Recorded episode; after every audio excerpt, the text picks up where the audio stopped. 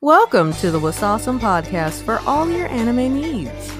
We do lists, guides, reviews, and anime related topics. From time to time, we'll even bring on a guest or two. Kick up your feet and relax. And here's your host, Batman Live 2002. So where the parents at? Where the fruit are the parents at? How you gonna start an anime? What? Anyway, let's roll the music.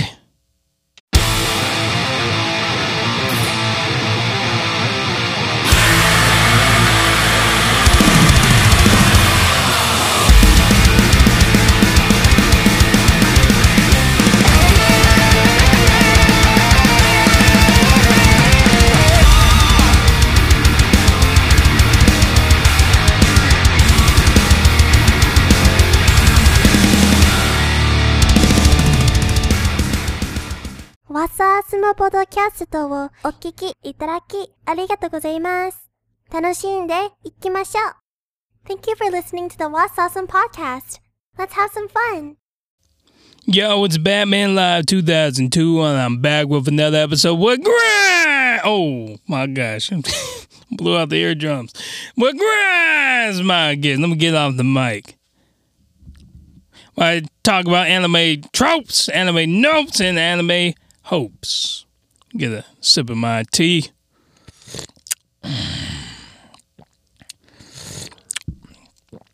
Mm, and today, today's episode, I'm gonna try not to scream, okay? But it's not, it's not easy. It's not easy for a brother like me not to get angry sometimes out in these streets. But I'm gonna try and just have a calm, cool, and collected uh, conversation about today's grind my gear. You want to know what grinds my gears? The lack of parents in anime.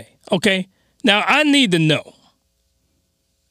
I need to know what, what, what the fruit is going on out here. Why are there so many dead parents? Why are there so many parents that are on endless, eternal business trips in a lot of these friggin' anime?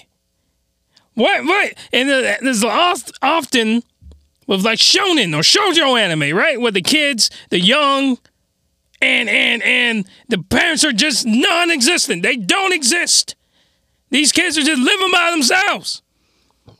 Oh, excuse me. Let me get some more tea. I just need to know. What, what is up with these eternal business? Uh, oh, my dad's over in America, and my mom, she's in the asylum. side. Get the fruit out here with that nonsense. What do you mean your dad's in America on a business trip and your mama in the Salem asylum? Shouldn't your daddy be like what? What happens to you? You just. I feel like I'm really just blowing the air. I'm, I'm always blowing out air. It's okay. Anyway, what happens to you? All right.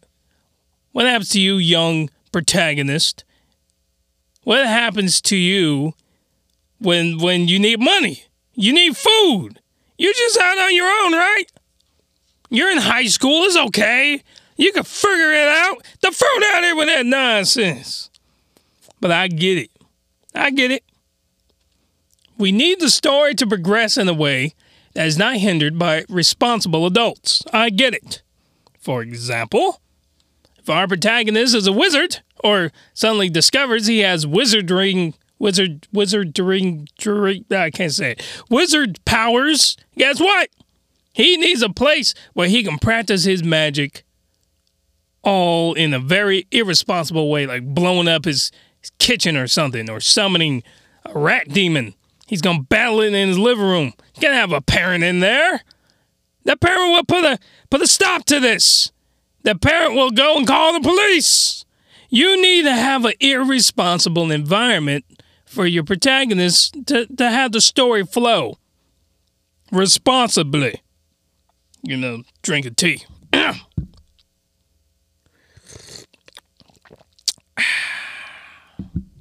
so let's say that the protagonist discovers they have wizard powers. Well, now there's going to be a hot chick that kicks in the front door. It's like, oh, we sense that you're the chosen one. But now you're going to have to fight the all evil eye man, and he's going to try and kill you now. Uh, and now we need to have all your secondary and tertiary characters, including me, main girl. We all need to come and meet in your house all the time. And you know what that means? That if they're in your house all the friggin' time, you you can't have parents trying to you know it's like well who's this hot chick that's showing up all the time? Why you got this guy with a freaking bad attitude and a flaming head of hair or whatever you know or, or a freaking one-eyed ogre? Oh man that's that's your that's your familiar? Ah you summon these creatures and then they're just running around your house. You gotta have your parents there is what i'm trying to say. How you supposed to have your gang show up right?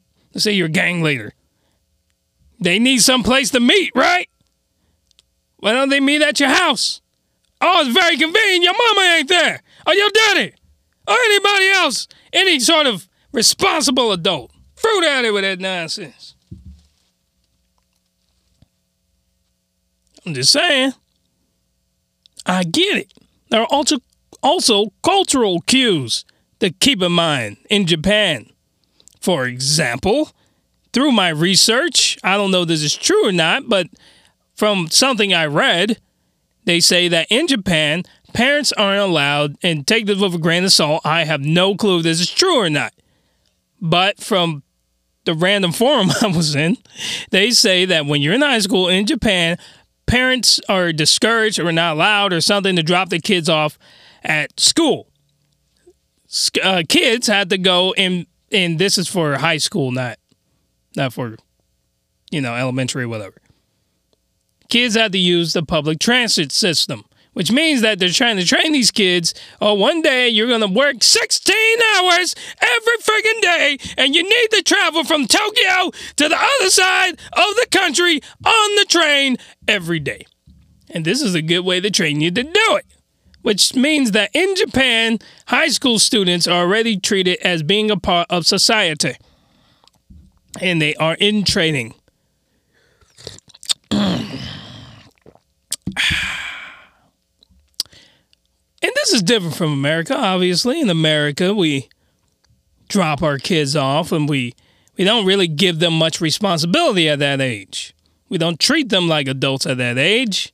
In fact, we treat them like children, which is why we don't drink or have sex or whatever. I, I don't know how it is Japan. Regardless, all I'm saying is is that there are cultural th- cultural cues or whatever in Japanese society that perhaps lends itself to this trope of parents never being around.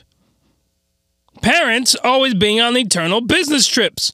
And maybe this has got me thinking that eternal business trip is a reflection of Japanese work culture when they work them half to freaking death. All the freaking time. I can't imagine having to work that hard. Actually, I can. I run my own business. And sometimes I do have my 16 hour work days, no cap.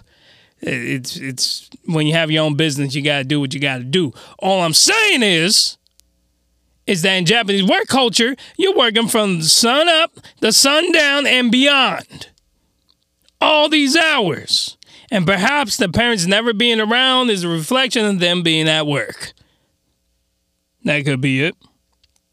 That could very well be it. But I have another theory.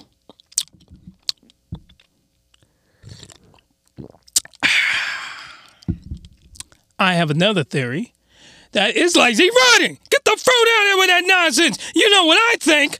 I think that the writers need the parents to be gone for all these irresponsible things that happen.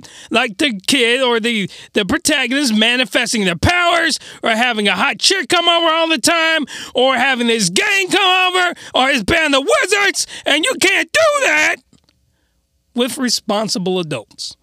So it's actually quite convenient for the parents not to be there, right?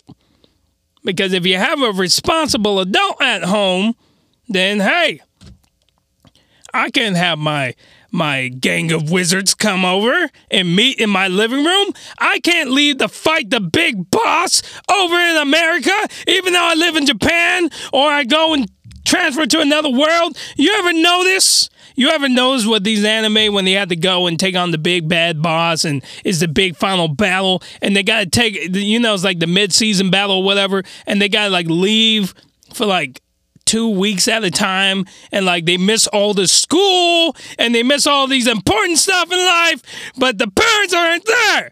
You think the parents gonna let their child leave for two weeks to fight some big bad boss over in Shangri-La somewhere? I don't think so. Throw down it with that nonsense. This is why I like Yu Yu Hakusho. Because they keep real in that anime because Yusuke is a dick, okay? But his mama's still around. I don't know what happened to his daddy. I guess daddy's dead. I, I don't remember. Anyway, but his mama know that when Yusuke go out to fight some demon and he's gonna be gone for two weeks, she knows she can't stop him. She knows she can't stop him. She so she's like, oh, have a good trip or whatever. Actually, she she might say something, but she know that he's such a dick that he's gonna go. She knows he's gonna get out of it. What I'm trying to say. But that's what I like about Yu Yu Hakusho is that the mama's still there, the parents still there, but she knows she can't do nothing. So they keep it real. They keep it real with you. They don't just have her away on some eternal business trip. She's not dead, right? I mean, anime where the parents are dead. That's terrible. That tells me that the adult life expectancy in Japan is just so low that they're just a bunch of just kids running around parentless, a bunch of orphans. That's what that tells me. In anime land, they're just a bunch of orphans who aren't taken care of by anybody. It's like freaking Naruto, right? In Naruto, where the fourth Hokage trusts Naruto or entrusts Naruto to the village, to the third Hokage. But the third Hokage got this fool eating ramen every night. He got him just living there alone, no sort of contact with people. Man, if I was the third Hokage, at least he'd be living with me or living with another special Jonin or something. The fruit out of here, man. So apparently, Japan's a land of orphans. But like I said, there's probably a lot of uh, cultural things. Sorry, I slapped the mic. A lot of cultural cues in there that are probably probably playing a role, but more than likely is just it's mm, what's the word I'm looking for? It's just a cliche. It's a trope. It's just something that's just in anime and it's just recycled a lot. And this will go into another podcast of mine of whether or not seasonalized anime has a good or bad effect on the anime industry. Because you do find, my good and beautiful people, that with so many anime out there floating in the ether that they need to just recycle a lot of stuff. That's why you see a lot of similar storylines, a lot of similar character types, archetypes, or whatever they're called, the different uh, tropes or various the same tropes.